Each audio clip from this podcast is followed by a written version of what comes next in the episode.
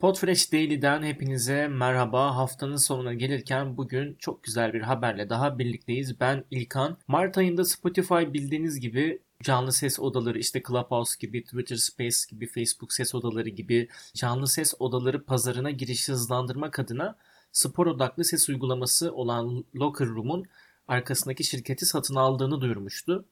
Spotify bugün ise dünya çapındaki Spotify kullanıcıların canlı ses odalarına katılmasına ya da ev sahipliği yapmasına ve ayrıca da isteğe bağlı olarak bu konuşmaları podcastlere dönüştürmesine olanak tanıyacak yeni bir mobil uygulama olan Spotify Green Room'un piyasaya sürülmesiyle ilgili bir duyuru yaptı.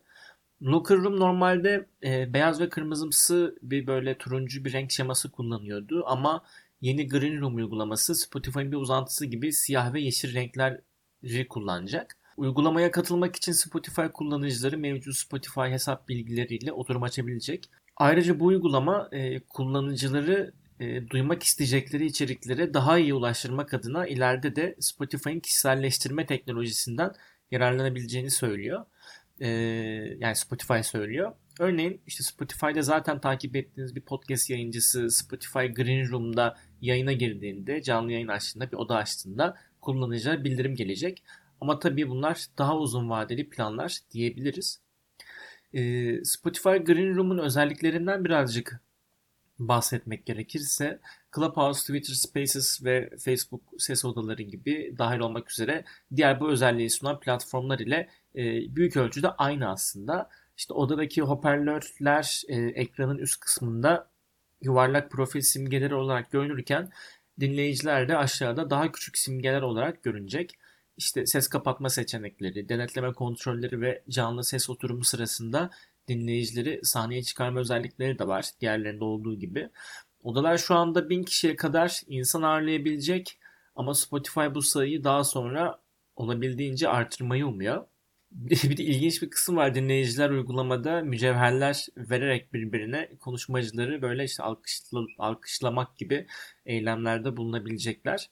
Ee, bu da Locker Room'dan gelen bir özellik.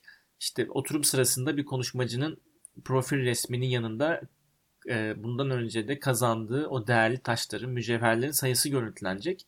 Tabii şimdilik bunların parasal bir değeri yok ama Green Room şu anda e, hiçbir para kazanma opsiyonu sunmadığı için bir sonraki adımda bunun böyle maddi değerlerinin olacağı da çok açık bir şekilde görünüyor diyebiliriz. Tabii Green Room ve benzer canlı ses uygulamaları arasında birkaç önemli fark olduğunu da belirtmekte fayda var. Her şey aynı değil. Yeni başlayanlar için e, ev sahibinin istediği zaman açıp kapatabileceği bir canlı yazışma özelliği var kenarda. Ayrıca toplantı sahipleri oturum tamamlandıktan sonra ses dosyasını isteyebilecek ya da ardından bir podcast bölümüne dönüştürmek için düzenleyebilecek. Şunu da eklemek lazım e, kapatmadan önce. Moderasyon Clubhouse'un en çok zorlandığı özelliklerden birisi. Hatta birçok odayı kapattı şikayetler üzerine.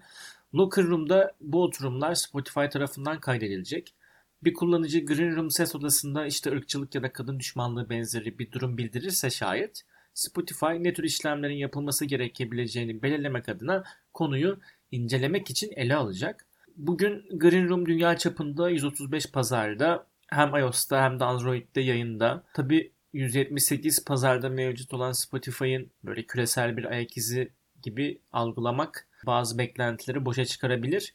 Çünkü şimdilik sadece İngilizce olacak ve yaklaşık da 40 tane ülkede ekstra olarak yok. Haftanın sonuna gelirken Podfresh Daily'yi kapatalım. Yarın hep beraber yine hafta sonunu karşılamak için güzel bir haberle burada sizlerle buluşalım diyorum ve hoşçakalın diyorum.